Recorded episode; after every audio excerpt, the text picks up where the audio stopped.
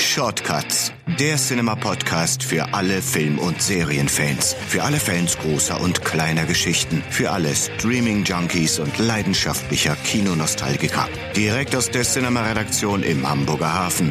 Präsentiert von den Jungs mit den viereckigen Augen.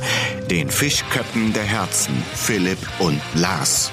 Moin Moin, herzlich willkommen zu den Cinema Shortcuts, dem Podcast der Film- und Serienzeitschrift Cinema. Hier sind wieder Batman und Joker, hier sind Dumm und Dreist, hier sind Lars und Philipp. Moin Lars. Moin Philipp, ich grüße dich. Und du hast ja was am Ohr.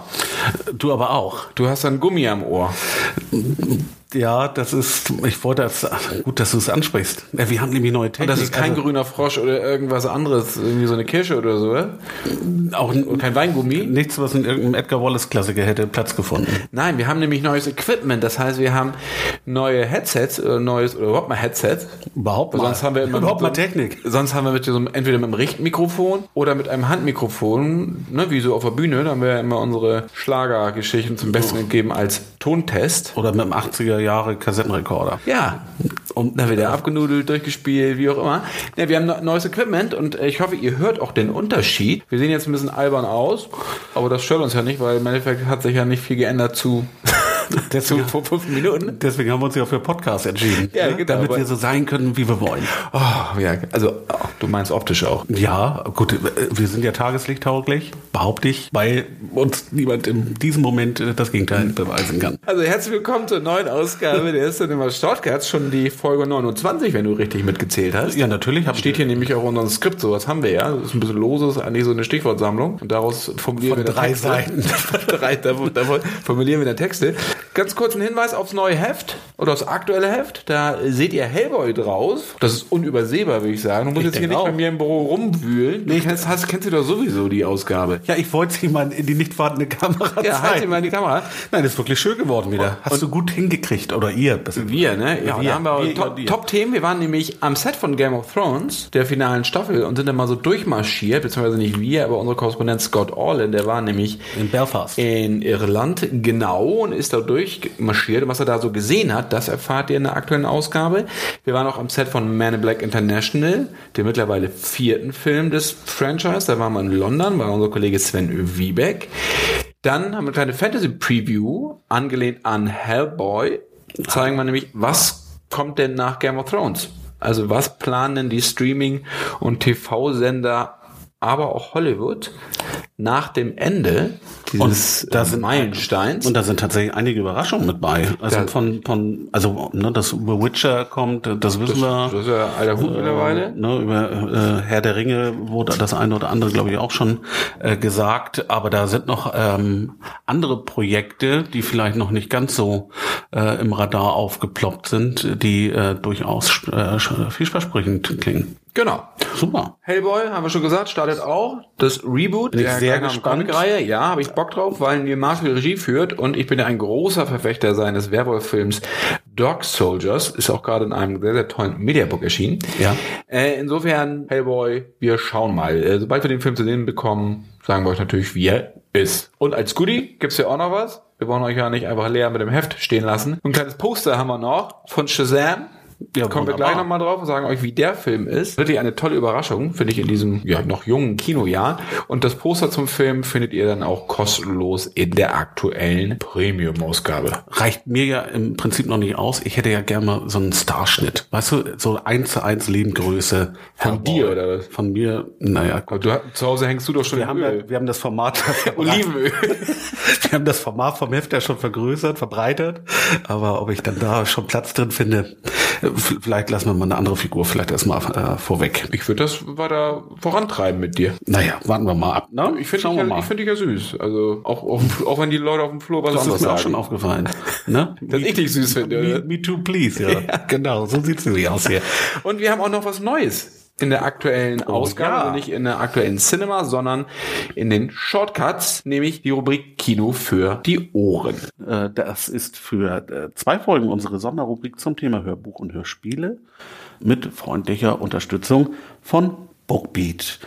Bookbeat ist eine sehr gelungene Streaming-Applikation, die zehntausende Hörbücher und Hörspiele äh, unterschiedlicher Genres und in verschiedenen Sprachen bereithält. Unser Augenmerk liegt dann natürlich auf den Hörbuchvarianten äh, bekannter Filmvorlagen, beispielsweise äh, Der Junge muss an die frische Luft, eingesprochen von Habe Kerkeling oder auch Ready Player One beispielsweise von David Nathan eingesprochen. Vorrangig geht es uns aber natürlich auch um die cineastischen Hörspiele. Da haben wir ein paar Beispiele dann später in der Rubrik. Bookbeat ist bereits ab 14,90 Euro im Monat ein echter Genuss für jeden Hörbuch- und Hörspielbegeisterten. Entweder über Streaming, ähm, äh, es gibt aber auch eine Offline-Funktion. Äh, das heißt, man kann sich die Hörbücher herunterladen und dann außerhalb äh, eines WLANs weiterhin nutzen. Es gibt ein paar interessante Features zum Beispiel den Sleep Timer, äh, den ich ähm, ganz praktisch finde, wenn man abends im Bett noch ein Hörbuch oder ein Hörspiel hört. Es gibt ein Buchmenü mit äh, vielen Hintergrundmaterialien zu den einzelnen Hörbüchern, Kapitelübersichten, Favoritenlisten und, und, und. Also da sind echt ein paar technische Highlights, ähm, die Bookbeat dazu bieten hat. Als kleines Goodie äh, könnt ihr ähm, Bookbeat einfach unverbindlich äh, und vor allen Dingen auch kostenlos einen Monat lang testen. Dafür müsst ihr einfach nur auf bookbeat.de gehen und bei der Registrierung ähm, den Promocode Shortcuts angeben oder ihr geht äh, auf die äh, Seite www.bookbeat.de slash shortcuts. Das ist eine eigene Landingpage äh, von uns und dort ist äh, bereits der Promocode voreingetragen. Und dank Bookbeat äh, haben wir auch die Möglichkeit, im Laufe dieser Folge auch noch auf unsere Sonderrubrik einzugehen, die praktisch auch so ein bisschen unser Portal für ein ganz neues Projekt ist. Ein Magst du da schon was zu verraten? Da kann ich gerne was äh, zu verraten. Wir haben ja auch in den letzten Jahren immer, naja, so viele Jahre gibt es uns ja auch noch nicht, seit 1995. Anderthalb Jahre. Ähm, ja, genau. Wir haben, ähm, wir haben, haben wir uns ja auch immer wieder als Hörspiel- und ja, Hörspielfan geoutet. Wir hatten ja schon Oliver Döring Anfang letzten Jahres, den Hörspielproduzenten zu Gast. Und mit dem habe ich jetzt auch unlängst wieder gesprochen über neue Projekte. Da gibt es demnächst auch eine Geschichte in der nächsten äh, normalen Zeitschrift, in der normalen Cinema-Ausgabe. Und ähm, ein Auszug aus diesem Interview das folgt in dieser Shortcuts-Ausgabe. Ne, wir teilen oh, das ja. ein bisschen. Oh, es gibt dann drei Teile, würde ich sagen, machen wir. Ja, zwei oder was? Minimum zwei auf jeden genau. Fall. Genau. Und wir haben gedacht, eigentlich könnten wir doch auch mal noch einen Podcast einen weiteren machen, weil wir äh, sind ja vollkommen unterfordert mit dem, was wir sonst so tun. Wie ihr ja an der hohen Frequenz der Shortcuts wisst, genau. also merkt. Äh, und wir haben gesagt, komm, lass uns noch mal über unsere Vorliebe aus der Kindheit sprechen, nämlich über Hörspiele wie der Fragezeichen, über Hörspiele wie Master of the Universe, die Bond-Hörspiele. Auf diese Episode freue ich mich schon ganz besonders. Und diesen Podcast über Hörspiele, Hörbücher, den möchten wir voraussichtlich Ende April genau. starten. Wenn wir das, das heißt dann in unserer Zeitrechnung wahrscheinlich September. Wahrscheinlich, aber, genau. aber wir feiern noch so ein bisschen äh, am, am Skript. Ähm, naja, ich, Wie willst du das also denn ich, erzählen? Ja, ich, Du, du, der Feine. Am Skript. Nein, nein. Also Hintergrund ist einfach, ähm, ähm, jetzt auch durch den Anstoß von Bookbeat haben wir festgestellt, dass uns diese äh, kleine Sonderrubrik einfach nicht ausreicht, weil wir einfach so viel Ideen und Material gerade zum Thema Hörspiel und gerade auch zu cineastisch inszenierten Hörspielen haben. Darum soll es gehen. Besondere. Es soll genau. nicht einfach um szenische Lesungen gehen, genau. sondern es soll auch wirklich um Produktionen gehen mit berühmten Sprechern oder mit Sprechern berühmte Hollywood-Leute, wo halt so wirklich so ein Kinoflair ist. Wie gesagt, das haben wir alle schon letztes Jahr, haben wir das immer schon mal wieder angeschnitten und wir haben gesagt, jetzt machen genau. wir mal einen eigenen Podcast drauf. Den Namen wollen wir den schon verraten oder wollen wir den noch aus Geheimhaltungsgründen den noch halben, so Den halten wir noch ein bisschen zurück. Den halten wir noch mal geheim. Genau, aber ähm, es wird aber auf jeden Fall spannend. Wir werden natürlich nicht nur, also viel Retro haben, ähm, dadurch, dass auch äh, viele, viele Klassiker mittlerweile auch überall streambar sind, was uns einfach die, auch die Möglichkeit gibt, ähm, über über alte Folgen zu sprechen, weil sie einfach auch wieder verfügbar sind oder abrufbar, je nachdem, wie man sich das wünscht. Und weil wir gucken auch natürlich, was hat denn äh, der aktuelle Hörspielmarkt denn so zu bieten und überraschend viel. Und vielleicht können wir die kommende Folge auch schon mal anteasern. Die wird nämlich tierisch tierisch gut, wenn du verstehst, was ich meine. Nee, verstehe ich nicht. Erzähl weiter. Nein, ich sag nur äh, Wuff. Also wir haben da auf jeden Fall so ein paar äh, Wuff. Die, die, die, ah, ja, genau. Ja, wir haben ja, nämlich, das, das können wir das Problem, sagen. wenn ich das Skript nämlich schon vorbereite und du dich noch nicht darauf eingelassen ah. hast. Die erste äh, Folge dieses Hörspiel-Podcasts wird tierisch. Punkt. So. Das stimmt. Da haben wir eine sehr, sehr schöne Audiokolumne eines geschätzten Kollegen am genau. Start. Und äh, freue mich sehr schon. Also die genau. zwei Minuten, die wir da schon haben, das erste Ding ist sehr, genau. sehr cool. Und so, So, haben, wir, wir genug, genug über gesprochen, äh, genau. das gesprochen. Jetzt geht's ins Kino, weil wir sind ja auch ein Film-Podcast. Und wir starten mit Dumbo. Das ist ja der erste von drei Realverfilmungen berühmter Disney-Filme. Es In kommt noch Jahr? Aladdin. Äh, darauf freue ich mich jetzt nicht so, weil den Trailer fand ich vollkommen blöd. Beide, die ich jetzt schon gesehen habe. Will Smith als Genie brauche ich nicht. Und zu äh. Barbara Eden war besser als Genie. Das, st- das, ja, das stimmt. Und äh, König der Löwen kommt ja auch noch. Äh, starten wir beim Dumbo von Tim Burton mit Eva Green, Danny DeVito, Colin Farrell, Michael Keaton.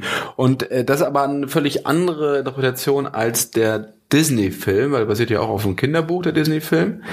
Ähm, hier geht es nämlich nicht um sprechende Tiere, sondern das Ganze wird aus der Sicht von Erwachsenen erzählt. Aber es gibt immer noch den Elefanten mit den großen Lauschern, der fliegen kann. Das Ganze natürlich in Tim Burton-Style inszeniert, so ein bisschen melancholischer. Ist ja nicht, nicht die erste Zusammenarbeit ähm, äh, zwischen Tim Burton und Disney. Nightmare Before Christmas zum Beispiel war ja auch von Disney. Alice im Wunderland. Also Alice im Wunderland. Also da gibt es auf jeden Fall eine Verbindung. Und der Cast, der liest sich auf jeden Fall schon mal richtig gut. Du hast eben schon gesagt, Eva Green, Danny DeVito, Colin Farrell, Michael Keaton spielen auch noch mit. Also das ist schon eine geile Nummer. Ja, es ist ja seit, seit 28. März schon in den Kinos. Ich muss allerdings sagen, dass mich das Ding jetzt nicht so vollkommen überzeugt hat. Äh, bei Tim Burton ist es einfach auch so für mich, gerade auch so die letzten Filme, die er mit Johnny Depp gedreht hat, die gingen mir halt einfach vollkommen auf die Nerven, weil es immer dasselbe war und Johnny Depp auch immer das Gleiche gespielt hat. Deswegen war ich ganz froh, dass er hier jetzt nicht mitspielt.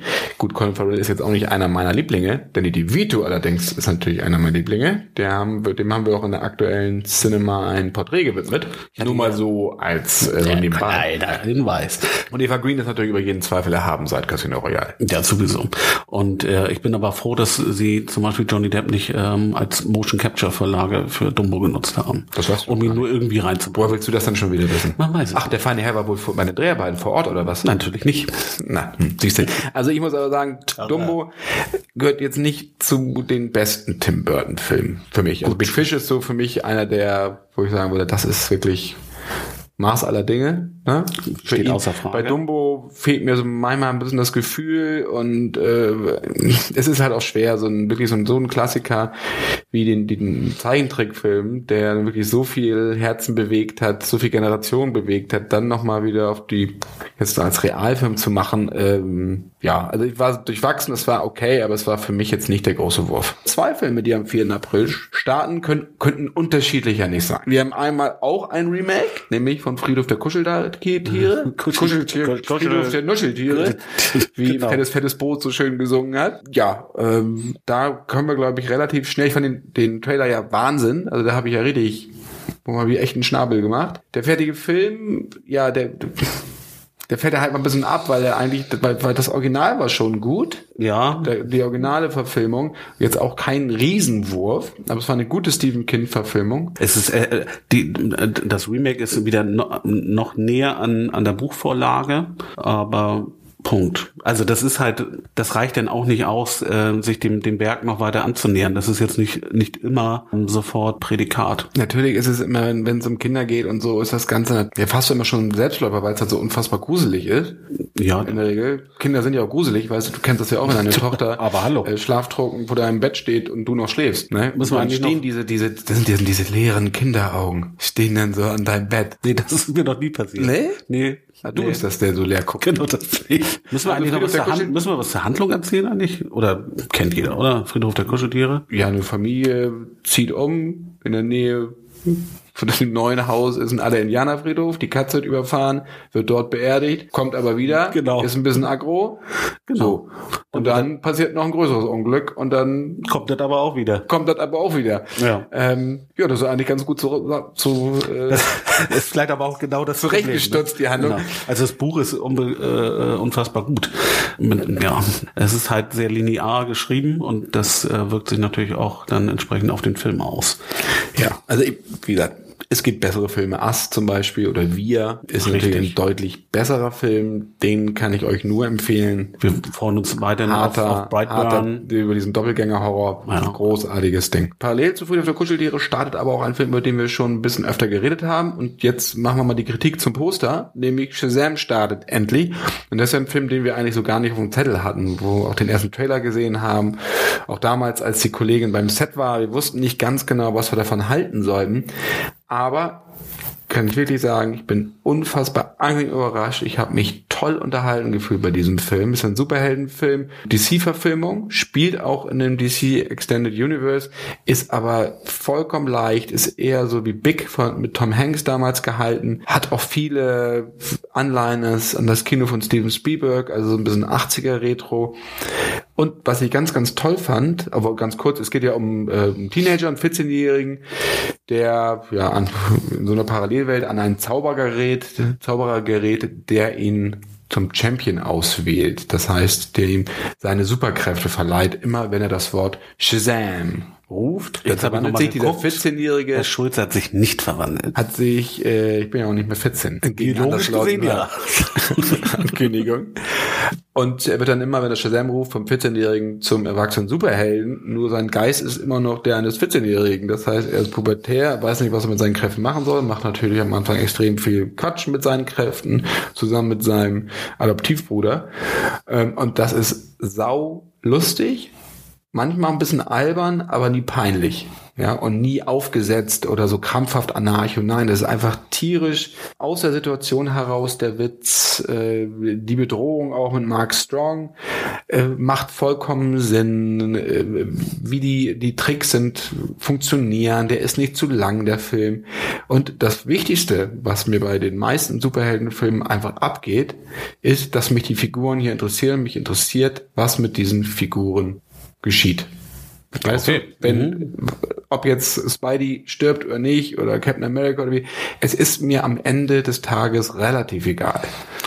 Weil sie kommen ja wieder und das ist so, äh, ne, so, aber da hast Sie du sind ja auch in großer Stückzahl vorhanden. da gibt's ja, Marvel hat irgendwie über 8000 Charaktere, DC hat glaube ich noch mehr, Aber- ähm, aber da, nicht alle gezeigt halt, ne? Also in Marvel, ne, das Panini-Album, ne, Teil 2 kommt ja jetzt bald mit Endgame. Also da gibt es halt schon einfach zu viele Protagonisten zu bewundern. So ist das. Aber bei Shazam, wie gesagt, das hat für mich von vorne bis hinten wirklich funktioniert. Und äh, es geht ja auch um so eine ne, Adoptivfamilie und wie gesagt, diese ganzen Kinder, die da mit drin sind, auch die Eltern, das interessiert einen einfach. Und der Bezug von Billy Batson, so heißt der 14-Jährige, bevor er dann zu Shazam wird, ähm, auch zu dem DC-Universe ist halt geil. Ja, weil auch immer so Batman-Referenzen reingepackt werden oder Superman. Und am Ende merkt man auch, dass es im gleichen Kosmos wie Justice League und so ähm, spielt. Und ich hoffe, falls jemals ein zweiter Justice League gedreht wird, dass Shazam Bestandteil des Ganzen sein wird, weil äh, dann wird es richtig gut. Und auch ähm, humorvoll auf jeden Fall. Auf jeden Fall, also ich, ich kann mir nur vorstellen, wie wenn Shazam auf Aquaman trifft, das möchte ich sehen. Oder wenn Shazam Ja, auf das könnte auf Wonder Woman trifft, werden. auch das möchte ich sehen. Äh, vor allem gerade das möchte ich sehen. wie sie ihm die Sprache verschlägt beim Handrück von Gal Gadot. Also Shazam kann ich euch wirklich nur empfehlen. Ähm, toller Film. Also wirklich ein absolutes Highlight und eine tierische Überraschung schon in diesem Kinojahr. Ja. Kommen wir vom Kino in den wunderbar altmodischen Begriff Puschenkino. Push-Kino, Freunde. Nee, also zu Hause. Zu, zu Hause. Und da haben wir jetzt nicht so wirklich viele Highlights. Wir haben jetzt mal so drei rausgesucht, die alle drei auf Netflix laufen. Es sind auch diesmal keine Serien, sondern es sind Filme. Filmchen. Wir gucken auch Filme auf Ach, Netflix, auf weil viele glauben immer, Netflix ist ein reines Serienportal. Nein. Es gibt auch sehr viele tolle Filme, wobei die drei, die wir euch jetzt vorstellen, nicht zu den tollen gehören. Ja. Eine Gurke ja. bis und zwei mittelmäßige haben wir. Genau. Fangen wir mit einem mittelmäßigen an, flankieren das mit der Gurke und gehen mit dem mittelmäßigen wieder raus. Ja, machen wir so. Starten wir mit Highwayman. Der mittelmäßig ist, tatsächlich. Kevin Costner, Woody Harrison. Genau, Highwayman spielt im, im Jahr 1934. Es geht um, im Prinzip um die Bonnie und Clyde Geschichte. Hat aber hier im Gegensatz zu, zu vielen anderen Verfilmungen, davon gab es ja noch und nöcher, geht es nicht um Bonnie und Clyde, die wild um sich schießend irgendwie und rumknutschend. Und die äh, Toten Hosen singen auch nicht den, den Titelsong Bonnie die, und Clyde. Auch die äh, tote Hose, weiß ich nicht. Bei den äh, Protagonisten. Der Trauser, oder? Ja? Der Trauser, genau. Denn der Perspektivwechsel ähm, hier, ähm, das ist nach einer wahren Geschichte. Es geht nämlich um die beiden äh, ehemaligen Texas Ranger, Frank Hamer, gespielt von Kevin Costner, und Manny Gold von, von Woody Harrison äh, gespielt, die damit beauftragt werden, Bonnie und Clyde zu stellen. Und, und zwar mit allen möglichen Mitteln des FBIs, die es noch gar nicht so lange gibt in der Zeit. Ähm, die waren nämlich da so kurz nach Gründung. Insofern, ähm, das ist auf, ist auf jeden Fall mal interessant, diese Seite zu beleuchten. Woody Harrison ist ja jetzt ähm, auch äh, ein bisschen firm, was das äh, Thema angeht. Äh, Natural Born Killers ist ja praktisch eine neue Interpretation der, der Bonnie Clyde-Geschichte gewesen. Mhm. Insofern, die Seite kennt er schon in, in gewisser Form. Jetzt äh, spielt er den ähm, ja, äh, in die Jahre gekommenen Texas Ranger. Ich, ja, ich, ich ja, du mittelmäßig, also ich habe ihn geguckt und fand ihn ganz interessant. Ich mag halt die, dieses Setting, so End, End 20er, Anfang dann 30er. Aber ähm, er hat halt auch wenig Neues zu bieten. Also äh, diese wilden Schießorgien, die kennt man aus Public Enemy. Ja, aber so wild war das auch gar nicht bis zum Schluss. Nicht mal das, ja. Also das ist halt auch wieder der Unterschied, ne, wenn man jetzt ja, Public Enemy, Warrior, das war ein Top-Film mit Johnny Depp. Mit Johnny der Depp, der war super. Untergegangen. Genau, das war ja, ähm, da ging es ja um, weiß ich gar nicht mehr, Dillinger? Nee. Hm. Was ich ja. ja, war, war Dillinger, ne? Genau, Warren Betty hat ja die, äh, Beatty hat ja die, die äh, damals die diese Bonnie Clyde Geschichte gehabt. Faye Dunaway, ja. Genau. Also es ist alles, gerade dieses Setting ist schon noch und nöcher. Auch Bruce Willis hat da äh, mal seine Szenen gehabt, die unbestechlichen, bla bla bla. Aber wir können da so weiter durchziehen. Es ist halt nichts Uniques dabei. Ähm, es Bestechlichen Untouchables ist ja eine Al Capone-Geschichte. Oder Al Capone, Robert De Niro genau. spielt den ja, da war schon Connery dabei. Genau, spielt wieder. Oder, oder wie manche sagen, Sean Connery. Ähm, Sean Connery, genau. Und war auch Kevin Costner. Und das spielt ihr auch in der Prohibition. Genau. Also hier schließt sich jetzt der Kreis, genau. Highwayman. Und ich muss sagen, ich fand den, der dümpelte so ein bisschen hin, ja, und es wollte so die, die, die Geschichte dieser Verfolger erzählen und hat ja bewusst darauf verzichtet, Bonnie und Clyde zu zeigen bis zum Schluss. Richtig. Ja. Äh, am Ende werden die dann trotzdem wieder zu Ikonen erhoben, so im Abspann, ja. wenn gesagt wird, wie viele Leute auf deren Beerdigung waren. 35.000, glaube ich. Ja, ne? ja. Also waren und ja Popstars. Ende, weil das ja so Helden der, der Bevölkerung waren, das waren aber hm, halt einfach Mörder, die 14 Polizisten, ich glaube 14, also auf jeden Fall haben sie vor allen Dingen Polizisten umgebracht, insgesamt 14 Morde begangen.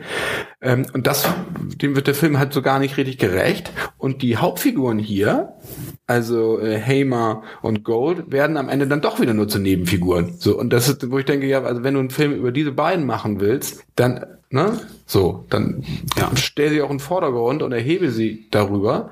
Das versucht er zum Teil und das gelingt ihm aber dann aber auch nicht wirklich, weil alles, was die tun, plötzlich okay ist, auch die Gewaltausbrüche und so. Also es ist, ich finde es ein bisschen unausgegoren. Also vielleicht noch mal ein halbes Jahr am Drehbuch so sitzen. Hätte, hätte dem Film noch ganz gut getan. Ja, hat so ein, fand ich so Mille. Also über den Cast, aber naja, die haben, ja, die haben ihre Tantiemen kassiert und fertig. Ne, sie haben auf jeden Fall alles gegeben gegeben. Ja. Im, im Rahmen der Möglichkeiten. Ja. Alles ja. gegeben. Ja. Haben auch Mötley Crew. Ei, ei, ei, Weiß nicht, ob ist das jetzt, die noch ist das jetzt eine Gurke? Das ich, ist, ich hoffe, ja. Ich hab, das ist die bitterste, das ist eine Scheiße. Ich habe gestern nochmal Bohemian Rhapsody geguckt nochmal als Gegen, Gegenvergleich, äh, was so ähm, so ein Biopic ähm, zu bieten hat. Ne? Und da ist The Dirt, ne? die, Biopic über Mötley Crew, genau. Ja, ein krasser Gegensatz. Ich weiß auch nicht, ob überhaupt Mötley Crew noch Leute kennen. Die waren in den 80ern, waren die riesig. Das war so eine Glam-Metal-Band, die jetzt musikalisch nicht wirklich geil waren. Das war immer so ein Dunstkreis von Whitesnake und Van Halen und so. Und äh, The Dirt, wie gesagt, basiert auf der Bandbiografie.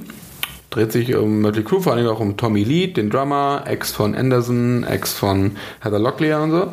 Ähm, und seine Kumpanen und zeigt eigentlich gar nicht, wie sie äh, nach oben gekommen sind, weil das geht relativ schnell in diesem Film, sondern so, wie sie nach unten kommen. ja, vor allen Dingen geht es um ihre Sex- und ihre Drogenexzesse und das ja, Sex mit schnellen Schnitten, ja genau. Nur es ist halt einfach vollkommen langweilig auf Dauer, weil es halt überhaupt nichts mit diesen mit den Figuren macht. Also die sind genauso oberflächlich, wie sie vielleicht auch im wahren Leben sind, das weiß ich nicht, ich will ja nichts Böses, aber das vermittelt der Film so. Ähm, und auch wenn da mal so ein Anflug von Tragik drin ist, wenn der Sänger zum Beispiel seine Tochter an Krebs verliert, das ist nun schon äh, ein, ein unfassbar tragisches Ereignis im Film, wird aber in, was ich weiß, in zwei Minuten abgehandelt. Naja. Genauso wie wenn der eine sich die, das Heroin da drin spritzt und umkippt und fast äh, tot ist.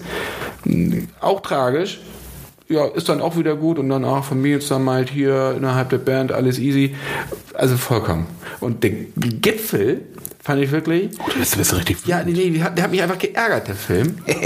dass es nur um diese, um diese Exzesse geht. Also wenn das einzige das ist, was Mötley Crüe ausgemacht hat, ja, toll. Also ich habe mir dann auch mal echt noch mal eine Playlist noch mal angehört von Mötley Crüe. Ich finde die halt auch nicht gut. Also weißt du, was Also außer, dass Tommy Lee in einem Schlagzeug saß, wo er sich immer so gedreht hat auf der Bühne, die haben eine unfassbare Show abgefeuert, war das musikalisch auch nix. Nee. Muss Also man einfach mal sagen. Das Beste an dem Film ist der Name des Darstellers von Tommy Lee. Der heißt Machine Gun Kelly. ja, das ist ein Rapper, ne? Das ist ein Rapper. Ja, also die sind top gecastet, die sehen wirklich eins zu eins so aus. Im Abspann werden dann auch die Darsteller den realen Vorbildern gegenübergestellt. Das sieht echt zum Klasse aus. Aber ich sage mal, der Gipfel ist dann so, man, man weiß ja so, dass Tommy Lee, dass dem auch mal die Hand ausgerutscht ist, ne, ein paar Mal, dass er äh, so, und das wird hier einmal aufgegriffen, dass er nämlich eine Freundin im Bus schlägt. Was fällt dem Film dazu ein? Nur, dass seine Bandkollegen mit dem offenen Mund dastehen und ganz verwundert sind, dass er nur ausgerastet ist. Und dann war es das. Weißt du, was Und mir wo ich dazu denke, also wenn du so einen Vogel da hast, Ja, der da irgendwelche Frauen prügelt und da ausfällig wird und alles, äh, und dann ja, handelst du das so lapidar ab, das finde ich schon ganz schön hart. Ja. Weißt du, was mir dazu einfällt? Geh mir, da habe ich, geh mir tierisch auf ja. Isn't it romantic? Oder? Tja, Nein, also furchtbar. Wie gesagt, also The Dirt fand ich echt nicht gut. Gedreht von Jeff Tremaine, der hat diese Jackass-Dinger gemacht, deswegen ist schon klar, zu welcher Humor hier dominiert. Aber ich fand es halt auch einfach ärgerlich und ich fand es zum Teil halt auch fragwürdig. Jetzt bin ich aber auch Ja, jetzt am Ende meiner, meiner Tirade. bist du auch böse. Ja, und jetzt kommen wir noch zu Isn't It Romantic, genau. Genau, habe ich im Rebel Wilson, Überleitung Liam Hemsworth. Das ist einfach eigentlich eine ganz, ganz charmante Idee. Ja, ist witzig. Ne? Das geht um, um, um äh, eine Architektin äh, mit Namen Natalie, ge- gespielt von Rebel Wilson, ähm, die versucht irgendwie in ihrem Job als Architektin irgendwie ja, äh, Erfolge zu feiern, ähm, aber auch vielleicht durch die Optik, weil sie ein bisschen übergewichtig ist, wird sie immer so, gerät sie immer so ein bisschen ins Hintertreffen. Und dann passiert es, ähm, sie wird äh, überfallen ähm, in der U-Bahn, ähm, verletzt sich dabei, ähm, weil sie gegen äh, eine, eine Säule knallt. Und als sie wieder aufwacht, befindet sie sich plötzlich in einer romantischen Komödie. Und das finde ich eine sehr, sehr lustige und Sehr charmante witzig, ja. Idee. Das gehört ja auch so zu einem meiner Guilty Pleasure, so ein paar romantische Komödien, die gucke ich ja auch mal ganz gerne. Also einer meiner Liebsten ist ja für Hochzeit ein Todesfall. Das ist für mich steht das Maß aller. Dinge. Aber ich kann auch über während du schliefst, das auch Lachen, den mag ich auch und Notting Hill auch. Liebe braucht keine Ferien. Den Mein- findest du gut? Ja, Mit Wilbur Spoon, ist er? Nee, äh, Liebe braucht keine Ferien ist mit Jude Law und ähm, wie heißt die gute? Cameron Diaz. Cameron Diaz, genau. Ah ja, okay. Und Jack Black. Das und Ding Jack Black, genau. Ah, Mega und das. Kate Winslet. Ah, okay. Liebe braucht keine Ferien. Ja, die- die haben mein. Guilty Pleasure. Aber das stimmt schon, das ist dann halt alles so super, alles super süß, diese Designerwohnung, es sind also die Klischees werden aufgegriffen von dem schwulen Sidekick, äh, hübsche Hunde, alles so, der böse Nebenbuhler und so, ne? Das Genau. ist alles irgendwie so drin. Man muss sich, die Frau muss sich zwischen zwei Männern entscheiden und so. Das ist schon ganz, ganz nett gemacht, finde ich auch. Und ich mag auch Rebel Wilson hier, die mir sonst ein bisschen auf die Nerven fällt. Hier finde ich es okay. Was mich allerdings bei dem Film so ein bisschen gestört hat, ist, dass es halt wirklich immer weiter oder ausgewalzt wird und am Ende bedient er sich genau der Klischees, die er eigentlich durch den Kakao zieht. Ja. Weil der Film endet eigentlich genau wie eine romantische Komödie, das mag vielleicht der große Kniff sein. Mich hat's dann eher gestört, weil wenn du halt vollkommen auf, so- also, äh, ich weiß nicht was, das ganze Ding äh, durch den Kakao ziehst und richtig vom Leder ziehst, weil dir das, weil dich das nervt, weil du diese Mechanismen von diesem heile Welt-Kram da irgendwie. Ja, der hätte irgendwie noch einen Twist irgendwie noch gut getan. Irgendwas, ne, um, um da nochmal eine andere, eine andere ähm, Blickwinkel. Das fand ich so ein bisschen schade, aber sonst ist Isn't Romantic auf jeden Fall eine nette Komödie, die man sich mal angucken kann, mit einem anderen Ansatz. Also äh, sehr viel besser als das, was man auf den ersten Blick vielleicht erwartet. Genau. Definitiv. Da hast du recht. Das hast du schön gesagt. Das hast du schön zusammengefasst. Dankeschön. Ja. Darling, Dankeschön. Ja, oh, warst du gerade wieder auf dem Land- Landjugendball bei dir? Da gab es wieder so ein Mann-Kombo, Rudis Musikexpress oder Sowas so. hätte ich gerne. Hast du die früher auch aufgelegt? Nee, Lars Schlagerparade oder so? Lasis Schlagerparade. aufgelegt. Nee. Ich Du hast Ich aufgelegt? habe mich öfter mal abgelegt, aber das ist eine andere Geschichte. Na, aber das ist nichts für deine Ohren. Gab's, aber, gab's wieder ein bisschen Apfelkorn damals? also hier von, äh, Als du jung warst, aber doch ja, Apfelkorn. von der, von der Firma, die mit B anfängt. Natürlich Apfelkorn, klar. In rauen Mengen. oder Saurer? Nee, das Kirsche? War, nee, so ein Nee, Apfelkorn nee, gut, ne? Du kommst aus Bremen, nee. Ich. Ja, nee, von Bremen. Ja, das ist doch dasselbe. Mhm, genau. Du bist aus Schleswig-Holstein. Äh, Zugezogen. ja, genau. Kommen wir zur neuen Rubrik. Ja, Kino für die Ohren. Ne? Und äh, wie eben eingangs schon angekündigt, mit freundlicher Unterstützung von Bookbeat. Ja, und ich habe ähm, gleich mal ähm, mir zwei äh, wunderbare Hörbücher, die sehr, sehr gut zu unserem äh, Podcast passen, mir rausgesucht. Und zwar hatten wir ja eingangs eben schon drüber gesprochen, Friedhof der Kuscheltiere.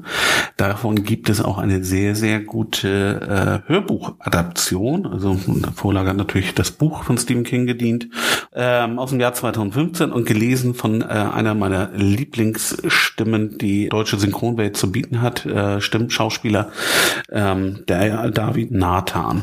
David Nathan sagt einem ähm, als Hörspielfan mit Sicherheit was. Ähm, für die, die äh, da jetzt nicht sofort drauf anspringen, er ist die deutsche Synchronstimme von Johnny Depp unter anderem und von Christian Bale. Und ähm, David Nathan ist eigentlich auch schon immer so eine Art ja, Prädikat aus meiner Sicht ähm, für gute Hörbücher. Also Eine tolle Stimme. ja, neben Friedhof der Kuscheltiere, ähm, ähm, Ready Player One hat er eingesprochen, auch richtig gut.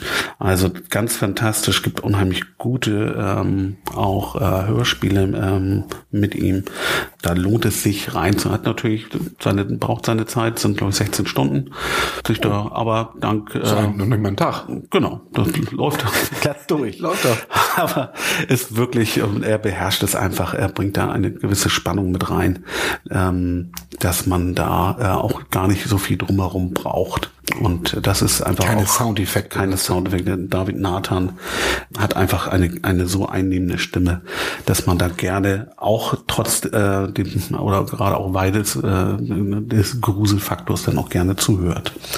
Eine zweite äh, Geschichte, die ich ähm, gerne, ähm, naja, nochmal vorstellen möchte, weil ich nämlich gerade in der äh, Pressevorführung war. Ich darf dazu noch nicht viel sagen, aber es den lohnt sich. Start haben sie nur Haben verschoben. sie verschoben, genau. Es geht nämlich um Verachtung nach der Romanvorlage von UC Adler sein Olsen.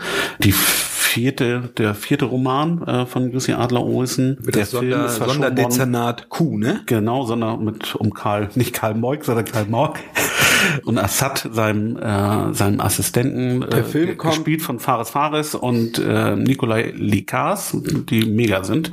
Und der Film kommt jetzt am 20. Juni. Genau, Und wie der Film worden. ist, das sagen wir euch dann Rechtzeitig. zeitnah zum Genau. Kinostart, weil du hast ihn gesehen, ich habe ihn noch nicht gesehen. Genau. Du fandest ihn ganz gut. Ich fand ihn sehr gut. Ja. Gab's umsonst Popcorn? Es gab kein Popcorn, aber ich hatte ein Oder hast du dir selber dein Popcorn mitgebracht? Hatte ich nicht. Ich hatte eine Stulle und ein Kaltgetränk. Süß oder salzig? Beides. Oder machst du mit Honig? Oder mit Butter? Das verrate ich dir nicht. Du weißt schon. Sag doch mal was. Du weißt schon zu viel über mich. Wir haben übrigens, das, äh, wir sind letztes Mal an so einem Laden vorbeigekommen und da haben wir gesagt, wir hatten ja mal wieder Lust auf ein Sandwich und haben uns einen Sandwichmaker gekauft, meine Frau und ich. Also haben sie super auf damit. 80er gemacht und ich gehe davon aus, dass wir zweimal diesen Sandwichmaker benutzen Und dann geht er- und dann ist er wieder genau. im Keller. Ähm, aber du das nur so, So, so Popcorn. Aber du wolltest über Verachtung Das sprechen. ist der anthrazitfarbene von der Firma, die mit K anfängt. Den haben wir nämlich vor vier Wochen gekauft. Nein, wir haben Tee. Okay, wir haben einen mit K gekauft, äh, vor vier Wochen, ihn zweimal benutzen, seitdem ist er im Schrank verschwunden. naja, gut, auf jeden Fall Du sollst ganz einen, gern- einen Käse da rein. Genau. Ähm, ich wollte ja eigentlich über das Hörbuch Verachtung sprechen. ja, stimmt, das ja. ist nämlich auch richtig gut. Das ist nämlich eingesprochen ähm, von äh, Wolfram Koch. Das ist ein ähm, sehr, sehr guter deutscher Schauspieler, ähm, den man in vielen, unter anderem, ich meine auch im Tatort mal zu sehen bekommt. Richtig gut und äh, ähm, eingesprochen für den deutschen Audioverlag. Und davon gibt's natürlich jetzt auch natürlich alle äh, Fortsetzungen, ähm, auch in Hörbuchform. Da lohnt es sich mal reinzuhören. Der hat auch eine sehr, sehr eingängige Stimme und versucht auch so ein bisschen die, die verschiedenen Charakteren auch normal ähm, durch, ja, ein bisschen durch andere äh, Stimmfarben, Stimmfacetten nochmal ein bisschen herauszuarbeiten. Das kennt man ähm, eher dann auch von, von Rufus Beck oder so, ne, der ja auch die, Ja, das hat- gerade auch die Harry Potter, ähm, also so ganz extrem ist er nicht, aber er versucht so ein paar Facetten einzubauen. Das war ja mit, damit, mit, als Rufus Beck Harry Potter Dinger gelesen hat, damit gingen die Hörbücher, diese, diese Hype ja eigentlich auch erst richtig los, ne? Oder, oder ich sag mal, für den, für den Entertainment-Bereich. Also Hörbücher hat es natürlich schon immer, also trans, eigentlich ja eher so Transkription, ähm, gerade auch für, für äh, ja, äh, körperlich Eingeschränkte, die irgendwie einfach, ähm, äh, einfach nicht mehr so richtig sehen können, etc. war das ja immer schon wichtig, dass es Hörbücher gab, aber es war einfach, ich sag mal, für den, für den äh, Auto-Normal Endverbraucher war das ja noch nicht so ähm, publik. So, und das hat sich dann durch die Harry Potter Bücher, äh, Hörbücher natürlich echt gewandelt, das stimmt. Und die Rufus Beck-Dinger sind äh, wirklich immer noch ähm, mega. Wobei es ihn mittlerweile nervt, er will da gar nicht mehr drauf angesprochen werden, habe ich mal gelesen. Aber es hat ihm Zugang zu vielen Bereichen verschafft. Ähm, interessant vielleicht auch, wenn man mal in London ähm, den äh, Tower of London besucht. Ähm, da gibt es natürlich dann auch immer so ein, so ein Guide, so ein Hörguide, ne? so ein, so ein äh, Kopfhörer und so ein kleines so ein Walkman. Ne? Und da gibt es auch eine, eine, eine deutsche Tonspur und die ist im Tower of London eingesprochen von Rufus Beck. Wow. Und das Dass ist du alles gut. weißt. Ja. Du sitzt, du hast ja Nein, ich bin kein Global, ich bin ein Global Trottel Trotter. ja, weiß ich Das- wo du darüber schon warst. Tja, gut. Ne? Mehr auch nicht. Da, du auf Claro. Also, nur so viel nicht. dazu. Das sind äh, mal so ein paar Hörbuchtipps von mir, weil ich da ähm, im Zuge meiner Recherche zu da auch drüber gestolpert Man muss man wirklich sagen, wenn ich ein Hörbuch gerne mal mir anhören möchte oder ein Hörspiel, bist du immer so die erste Adresse für einen Tipp. Weil du hast echt einen riesige, riesigen Fundus in deinem Kopf, was das angeht. Ich hab, ich weiß alles zu Hörspielen fast. Aber du findest auch Master, Master of the Universe cool. Sternstaub. Teilweise. Folge. Teilweise. Also diese, ja. Orko ging- Die haben uns ja, die haben uns ja fast zusammen angehört. Äh, Sternstaub. Stimmt, stimmt, mit einem Tag Verzögerung. Genau, äh, die, die haben uns ja so ein bisschen äh, hin und her gereicht, die Folge. Ähm, ja, stimmt schon. Ich höre sehr viel, auch sehr viel äh, älteren Kram. Aber Du hörst noch gern nicht zu, das ist dein Problem. Das ähm, ist eine Behauptung, äh, die du mit meiner Frau teilst. Ja, das stimmt. Genau. Aber ähm, was mein, mein Hörspielwissen, das reicht natürlich bei weitem nicht an eine Person heran, den du auch schon angekündigt hast, ähm, denn wir sprechen oder du sprichst gleich mit Ja. Oliver Döring. Ja, das, nicht live, das hast natürlich genau das hast du, das haben wir wir vorher aufgezeichnet. Das genau. Interview ist rund äh, eine halbe Stunde lang. Das wollen wir euch jetzt hier nicht zumuten, eine halbe Stunde, sondern wir zerstückeln das jetzt, Wir also wir schneiden das jetzt. Das heißt, ihr kriegt jetzt mal so um die zehn Minuten, könnt ihr euch das gerne anhören und 15, dann je nächsten nachdem, wie ich da einen kleinen Cut finde, genau. und genau, das soll sich auch vernünftig anhören. Und äh, die, den zweiten Teil, der folgt dann in der nächsten Ausgabe der Shortcuts. Und ich habe mit äh, ihm über ja, normale Hörspielproduktion gesprochen, was Genau. steht an, was macht einen guten Synchronsprecher auch über seine Vergangenheit, wie wird man über, überhaupt Hörspielregisseur. Und ähm, ich war im Studio da und habe war bei einer Produktion dabei und ich muss wirklich sagen, das hat mich sehr, sehr begeistert. Gerade auch, wie fein und wie auf den Punkt die Sprecher da agieren, äh, wie sie auch mit Worten Bewegung äh, deutlich machen können, ohne sich dabei zu bewegen. Also wenn dann die Anweisung kommt, äh, mach mal was kniend, dann bleibt er trotzdem stehen, verändert seine Stimme und hört sich an, als ob er sich hinkniet. Und das finde ich schon Wahnsinn und auch Ja. wie sie mit Sprache, also wie pointiert und wie auf den Punkt einfach Regieanweisungen gegeben werden bei so einer Produktion. Und das- das finde ich schon Und Wahnsinn. das finde ich faszinierend, denn ich habe ja auch das Privileg gehabt, Oliver Doring kennenlernen zu dürfen. Ähm, der ein, ein so unheimlich lieber, sympathischer, netter Mensch ist, dass der solche konkreten Anweisungen geben kann bei der wirklich, der, der, Aber das macht er der auch ja sehr, so, sehr charmant. Ja, eben. Aber jeder also, weiß, was das würde ich gerne ist. mal hören, weil das ist, weil der ja so unaufdringlich ist, so ein, so ein, ein sympathischer Mensch, finde ich ganz faszinierend, aber vielleicht ist genau das sein Vorteil, ähm, weswegen auch er, wie sagt er immer so, wenn er auf seine Dispo-Liste schaut, dann auch so tolle Sprecher auch für sich jedes Mal gewinnen kann. Ihr sprecht über, äh, über ähm, bestehende Highlights. Foster ist ähm, eine Hörspielreihe von ihm, Das geht jetzt zu Ende. Genau. Ähm, ihr reißt kurz End of Time an, die H.G. Waits-Reihe, die er produziert, unter anderem, die gibt es auch schon ein bisschen länger schon, die zwei Folgen, ähm, die Zeitmaschine, die unheimlich grandios ist. Und über sein neues Projekt, äh, Dörings fantastische Geschichten. Der durfte ja auch schon die Genau. erste hören und die fand Genau, die erscheint jetzt Ende April und heißt Jori. Die fand ich sehr gut, hat mir sehr Genau. gut gefallen. Und da erzählt er ein bisschen aus dem Nähkästchen gleich. Also, zehn Minuten, Viertelstunde. Jetzt einen kleinen Ausblick oder kleinen, nee, ein Ausblick ist das nicht, sondern ein kleiner Teil des Interviews, das ich mit Oliver Döring geführt hat. Und wir hören uns gleich nochmal wieder. Bis gleich. Moin Moin, herzlich willkommen zu den Cinema Shortcuts, dem Podcast der Film- und Serienzeitschrift Cinema. Ja, und heute auch der Podcast des äh, ja, Kino für die Ohren. Das ist nämlich das Sonderthema in dieser Sendung. Lars, der kann heute nicht dabei sein. Deswegen bin ich alleine zu einem Interviewtermin gefahren und habe niemand geringeren als Oliver Döring vors Mikrofon bekommen. Hallo Oliver. Hallo Philipp, ich grüße dich. Der Hörspielpapst von Hamburg, nicht, auch nicht von Köln, sondern von Deutschland. Äh, wir haben ja letztes Jahr schon zu Gast gehabt, Lars und ich, in einer Sonderfolge. Dieses Mal äh, habe ich ihn nochmal getroffen, um mit ihm über die neuen Projekte zu sprechen. Da kommt nämlich in diesem Jahr jede Menge und natürlich nochmal das Kino für die Ohren hier in den Fokus zu rücken. Und in den nächsten Minuten, Stunden, Tagen, Tagen, genau, gibt's jetzt das Interview und ich hoffe, euch gefällt es und ihr findet die ein oder andere Anregung aus dem Filmbereich und natürlich aus dem Hörspielbereich. Starten wir wir wie ist es dir ergangen in den letzten Jahr? Fantastisch. Deshalb passt meine neue Serie auch so. Also nein, Quatsch. Also Du äh, bist der Meister der Übergänge. Da ich gucke mir das Besser als Lars. ich, ich, ich gucke mir das von euch ab ein bisschen. Von Lars, weil, nicht ich von euren, mir. weil ich euren Podcast ja immer höre. Ja, der macht das sehr gut. Nein, es geht mir sehr gut. Ich äh, äh, mache immer noch meinen Job, was bedeutet, ich sitze in meinem Keller und schreibe ganz verrückte Sachen und dann einmal im Jahr komme ich da raus und dann fahren wir nach Berlin und nehmen ganz, ganz viele super Schauspieler auf und dann fahre ich mit all den Aufnahmen wieder zurück und dann mische ich das alles auch noch ab. Also wenn ich in Berlin bin und wir haben jetzt 53 Schauspieler, glaube ich, insgesamt aufgenommen innerhalb von drei Wochen. Für wie viel Produktion? Zwölf. So un ungefähr zwölf. Hohe Schlagzeile. Ja, eigentlich normal für uns, aber das ist schon so, wenn ich dann in Berlin bin und ich äh, werde morgens wach und gucke auf die Dispo und sehe dann, wer dann so alles kommt, dann denke ich auch nur so, Mann, ey, du hast den geilsten Job der Welt. Also was für Stimmen von welchen äh, Schauspielern, von auch die Synchronstimmen, die deutschen Stimmen von welchen Hollywood-Stars. Also das ist schon, das macht schon wahnsinnig viel Spaß. Hörst du das noch, wenn du mit denen sprichst? Ähm, Hörst du das noch raus, für wen sie eigentlich mal gestanden haben oder wen sie immer noch sprechen? Unbedingt, ja. Also äh, allerdings ist es so, dass ich jetzt mehr und mehr beim Schreiben der Skripte auch schon die Stimmen im Ohr habe. Und die werden dann eher zu dem Charakter aus, aus dem entsprechenden Hörspielmanuskript. Ja. Hast du im, im April startet ja eine neue Serie von dir. Genau. Eine neue Hörspielreihe. Ne? Oliver Dörings fantastische Geschichten. Mhm. Und es geht los mit Jori. Kannst du darüber ein bisschen was erzählen, was uns da erwartet?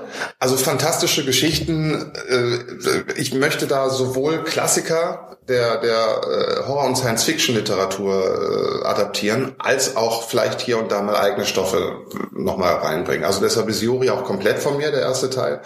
Ähm, der zweite Teil äh, wird von H.G. Wells Der Unsichtbare sein. Das wird dann ein Zweiteiler sein. Und ähm, Noch bevor die Filmversion irgendwann kommen soll. kommt, kommt, soll kommen, habe ich auch gehört. Ja, aber nachdem die Mumie jetzt nicht so toll an der ja, Kasse performt stimmt. hat, wird das Ja. wahrscheinlich nichts. Nee, genau. Dark Universe. Okay. Sorry, ja.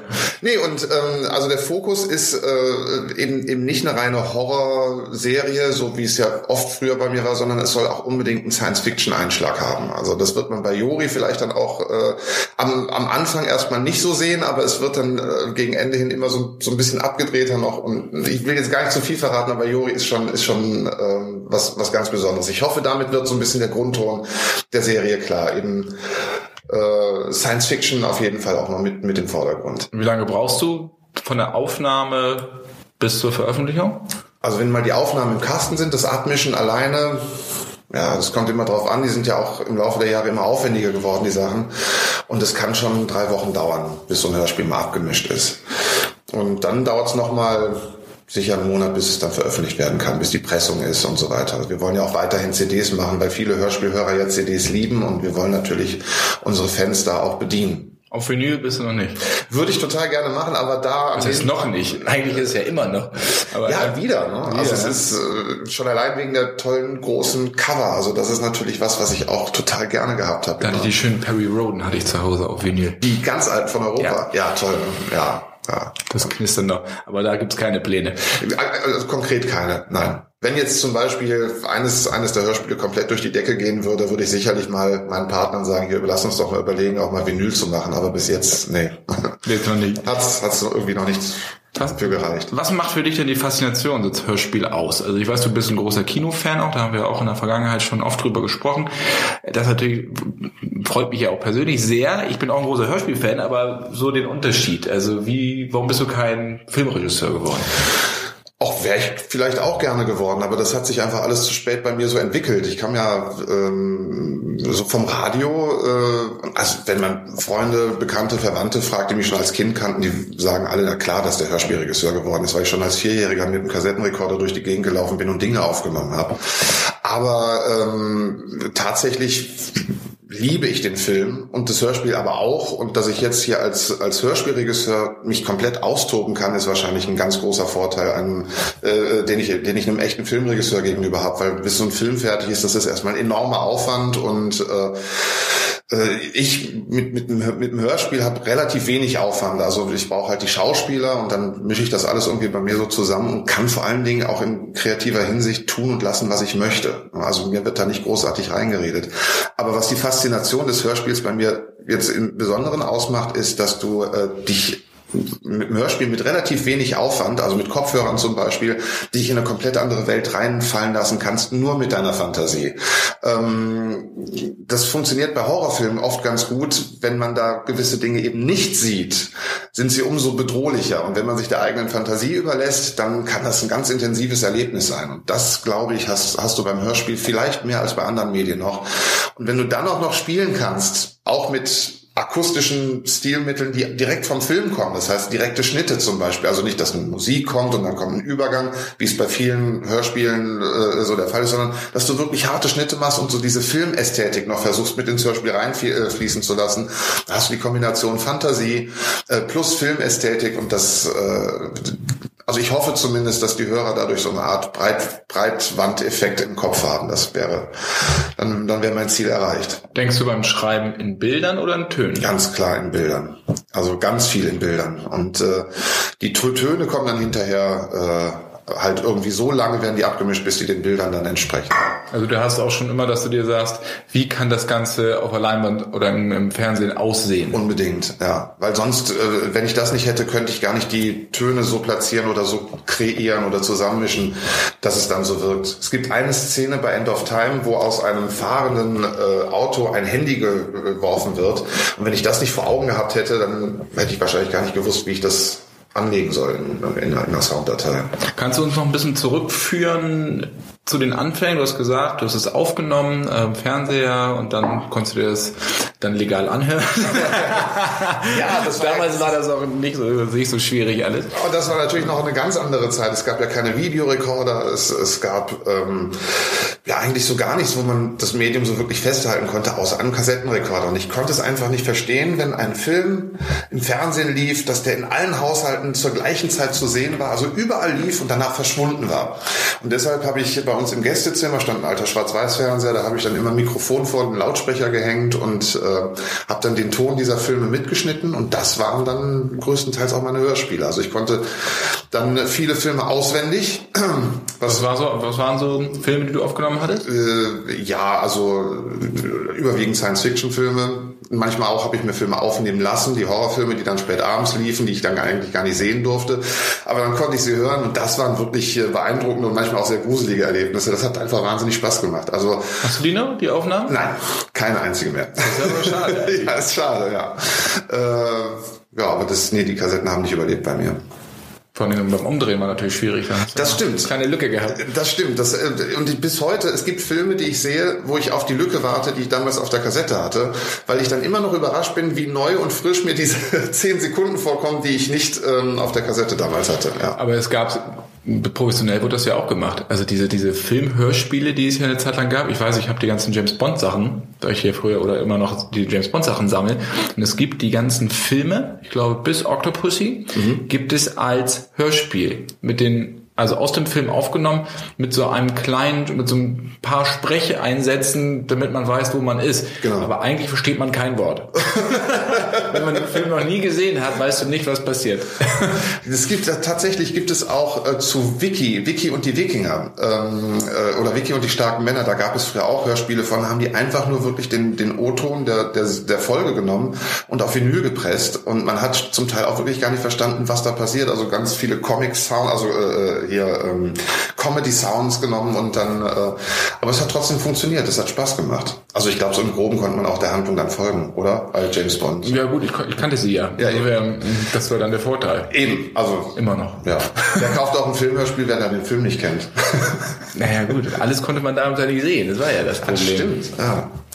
Und äh, wie bist du dann weitergegangen? Also hast du da aufgenommen, klar als Kind, aber hast du dann Praktika gemacht oder bist du dann ins Radio? Ins Radio bist du ja auch dann, was heißt, reingerutscht, aber da Ja. warst du ja auch sehr erfolgreich. Ja, ja, ja, also das war während meines Studiums habe ich mich ein bisschen ausprobiert, weil ähm, äh, das Studium selbst war auch so ein bisschen, ich habe halt studiert, weil ich nicht wirklich wusste, was ich jetzt anfangen soll mit meinem Leben und habe das Studium aber dann auch genutzt, um überall mal reinzuschnuppern. Also ich war auch bei der Zeitung mal und bin dann halt auch irgendwann mal beim Radio gelandet und habe da sofort gemerkt, hier hast du ein Händchen für. Also das funktioniert irgendwie, wenn ich da Comedy gemacht habe oder sowas, das kam ganz gut an. Und dann habe ich ähm, ja so lange fürs Radio gearbeitet, bis ich irgendwann mal bei 1 Live landete. Und das war, also wenn man für einen Lokalfunk erstmal gearbeitet hat, 1 Live war einfach so der Sender. Und das war schon toll, dass ich dann dahin kam. Und dann hatte ich auch noch die Möglichkeit, da eine Comedy-Serie zu platzieren, nämlich die Retter. Und die sind sehr, sehr erfolgreich gewesen. Und da habe ich auch mit den ganzen Hollywood-Sounds wirklich alles gegeben. Also die Retter haben in über 200 Folgen nicht eine Person gerettet. Das war eigentlich immer genau das Gegenteil. Es war eine recht blutige Serie zum Teil und äh, hat aber wahnsinnig Spaß gemacht. Und über diese Serie kam ein Label dann auf mich und äh, das war das Label Wortart und die haben gesagt, äh, wir mögen das, was du da tust, sollen wir das nicht auf CD auswerten? Und da hatte ich da erstmal gezögert, weil ich dachte, ja, so eine Comedy-Auswertung auf CD, dann nimmt man 40 Folgen und packt die auf CD und das soll es dann sein. Und das wollte ich eigentlich nicht. Ich habe gesagt, dann lass uns bitte ein richtiges Hörspiel draus machen. Und das, ähm, da haben die gesagt, ja gut, machen wir, produzieren wir. Und dann war das im Grunde genommen mein erstes echtes großes Hörspiel, 45, 50 Minuten lang. So, das war das Interview, Lars. Ja, Teil 2 spannend. folgt in der nächsten Ausgabe. Und wir kommen zu unserer nächsten allseits beliebten Rubrik, nämlich dem Soundcheck. Und da haben wir zwei Serien diesmal. Und äh, die beiden haben auch was gemeinsam. Das stimmt. Sie Und das haben wir beide parallel geschrieben. beide wir haben mit das dem ja ersten Wort, nämlich Genau. true, mit dem gleichen Wort. Und das war true. nicht abgestimmt und wir haben das nämlich parallel, weil wir schreiben unser Skript nämlich natürlich in der Cloud, weil wir, äh, wir so digital, digita- progr digital progressiv Wir sind. sind digitale Lifestyler-Meister. Richtig. Ne? Und dann habe ich dich gesehen in dem und Dokument und wir haben zeitgleich die Zeile befüllt und äh, hatten das Wort true. Das ist eigentlich wie Siegfried und Roy und nur ohne Tiger. Manchmal erschreckt mich das ein bisschen. Es ist wirklich wahr. Es ist auch schön, aber auch schl schlimm. Schlimm schön. Weil die Leute mich ja jetzt gerade schon eine Viertelstunde haben quatschen gehört. Fang ich mal an. Du mal. Ja, und zwar fange ich an mit äh, einer einer fast also einer grandiosen, mäßigen und wieder sehr sehr guten Serie, denn davon gibt es drei Staffeln. Ähm, ich spreche von True Detective.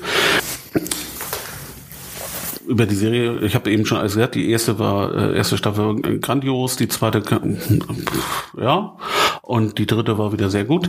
Fand Aber ich ja der- nicht. Ich mochte die zweite ja auch. Mochtest du auch? Ja. Ja. War halt was anderes als die erste. Ja, aber ich hatte- Kann nicht immer dasselbe sein. Ja, aber ich war so auf die erste, also wer ein H.P. Lovecraft-Fan ist oder Chambers, der König in Gelb ähm, und Edgar Allan Poe, also diesen ganzen, diesen Horrorgrusel äh, ähm, äh, Anfang, Anfang des äh, 20. Jahrhunderts, der äh, fühlt sich da natürlich sehr, sehr abgeholt mit der ersten Staffel. Ähm, und dann kommt das in der zweiten Staffel so gar nicht mehr so richtig. Nee, das und ist dann, ja auch eher was, wo Genau. es um so, Und das hat- Chinatown genau. und so Aber geht's ja. genau. LA Confidential, darum geht's ja. Genau, und da war ich dann, da hat man, äh, ähm, die erste hat mich total abgeholt, bei der zweiten war ich dadurch aber so ein bisschen wieder raus. Aber, wo ich nicht raus bin, und das betrifft dann alle Staffeln, ist der Soundtrack. Der ist nämlich durchweg mega, mega richtig gut. Angefangen mit der, ähm, dem Intro-Theme äh, von äh, der ersten Staffel, The Angry River, äh, gesungen oder äh, inszeniert von äh, Father John Misty in SY, äh, SI äh, Histoire. Ähm, total so ein, ja, so ein so ein Gothic Blues irgendwie mit ein bisschen Bluegrass drin. Also äh, kann man nicht so richtig, ist, also hat nicht die richtige, nicht so eine einfache Schublade irgendwie.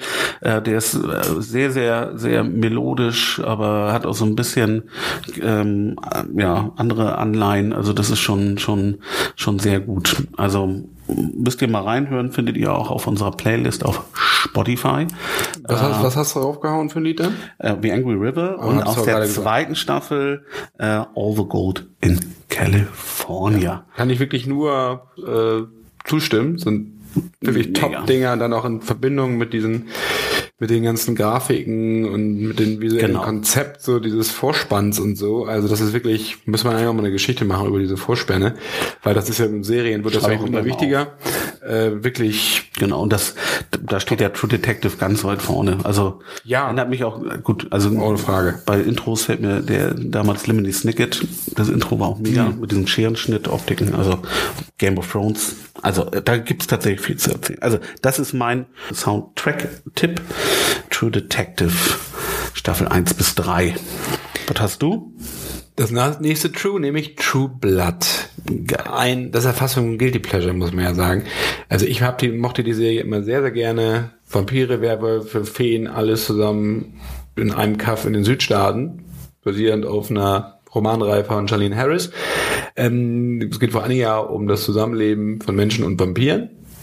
Und äh, dass Vampire an die, an die Öffentlichkeit gegangen sind und Kunstblut jetzt konsumieren, aber das natürlich nicht alle Vampire toll finden, weil sie wollen natürlich den wahren Stoff haben. Und da entspinnt sie dann halt so eine Liebesgeschichte. Man, man, manche sagen auch eine Schmonzette.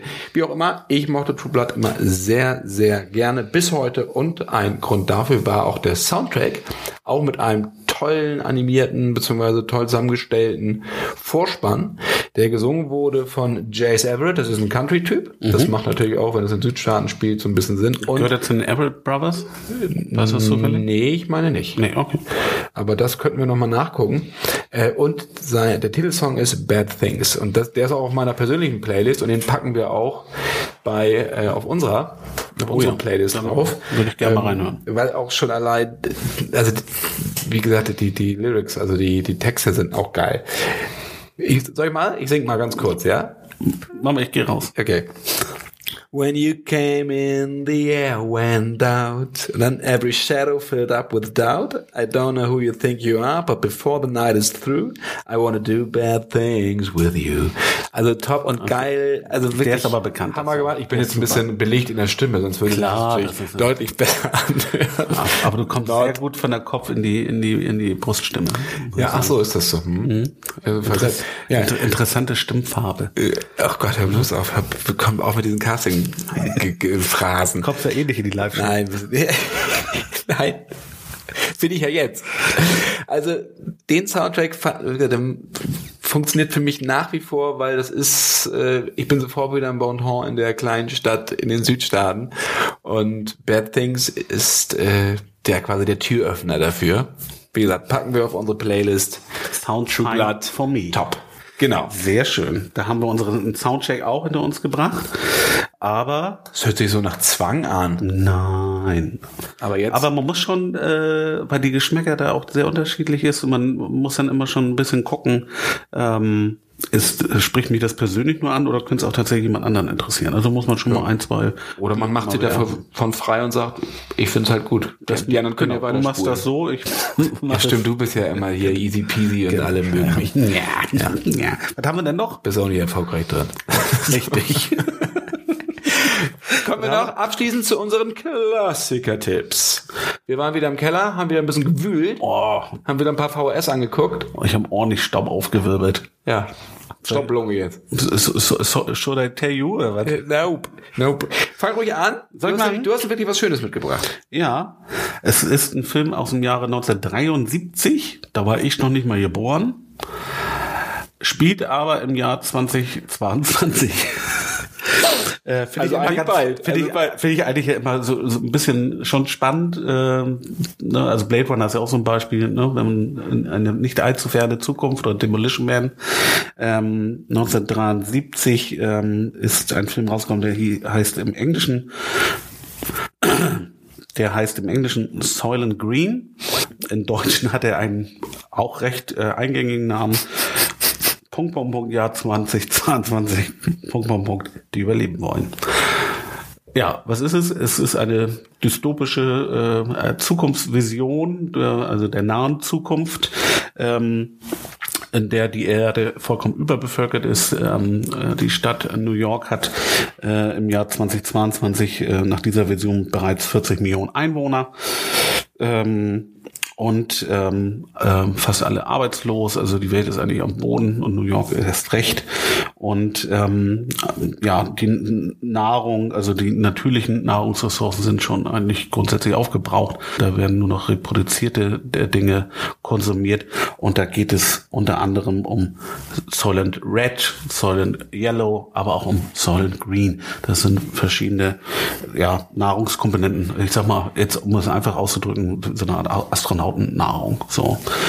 Und ähm, es geht um Charlton Heston, der spielt äh, den, Poliz äh, den Polizisten Fawn, der den Ursprung oder die, den, ja, den Herstellungshintergrund von Soylent Green äh, recherchiert. Ähm, da gibt es eine Company dahinter, Soylent, und deswegen der Name Soylent Company.